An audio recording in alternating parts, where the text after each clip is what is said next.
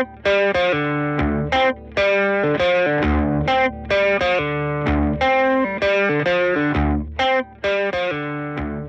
back. It's the Deadcast. I'm David Roth. With me is uh, the one person that I was told must, under no circumstances, be allowed to appear on the Deadcast again, uh, Tim Marchman. Hi, Tim. How are you? Hi, I'm doing well. How are you doing, Roth? Oh, you know, I'm all right.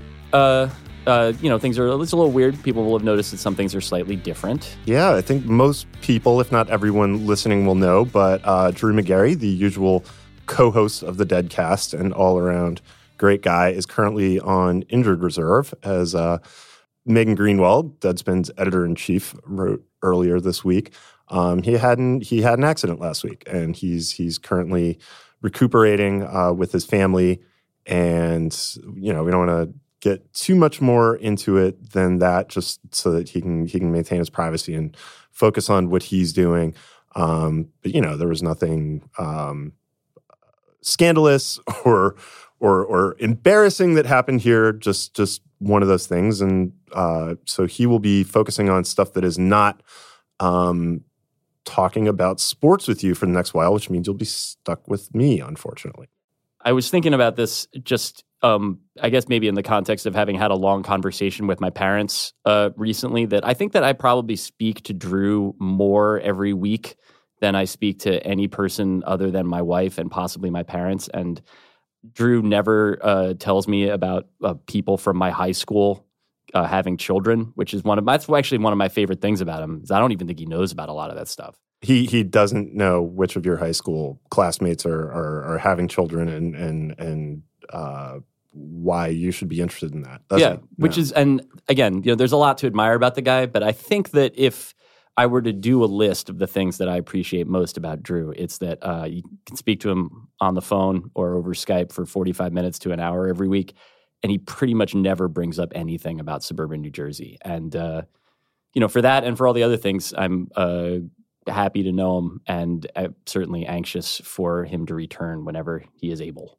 As is everyone, we're all thinking about Drew, and um, we will get back to you in one second with some horrible sports takes. Yeah, actual sports. Mm.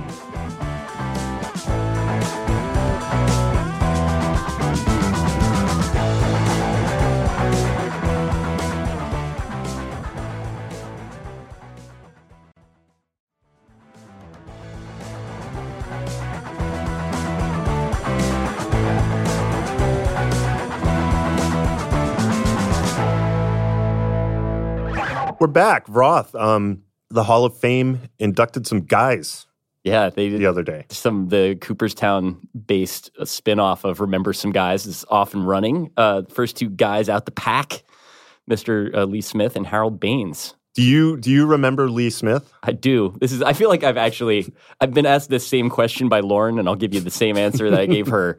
Uh, I remember him being extremely badass and good, but also I was a child. Uh, and, you know, but it was like a good closer in an era when there weren't as many good closers or whatever. This is for him. I feel like he's kind of skating on this whole thing because like he was certainly you know best in class, intimidating, uh, and racked up saves at a time when there weren't as many saves being racked up as there are today. But like he's not the guy that got into the Hall of Fame that people are talking about or kind of upset about.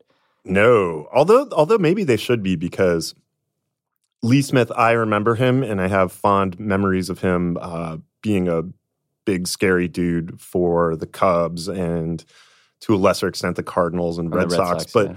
really, I don't know that he was all that much better than Armando Benitez. Right. I mean, same genre of of of, of pitcher. Yeah, like hulking goofs that like seven times out of ten you're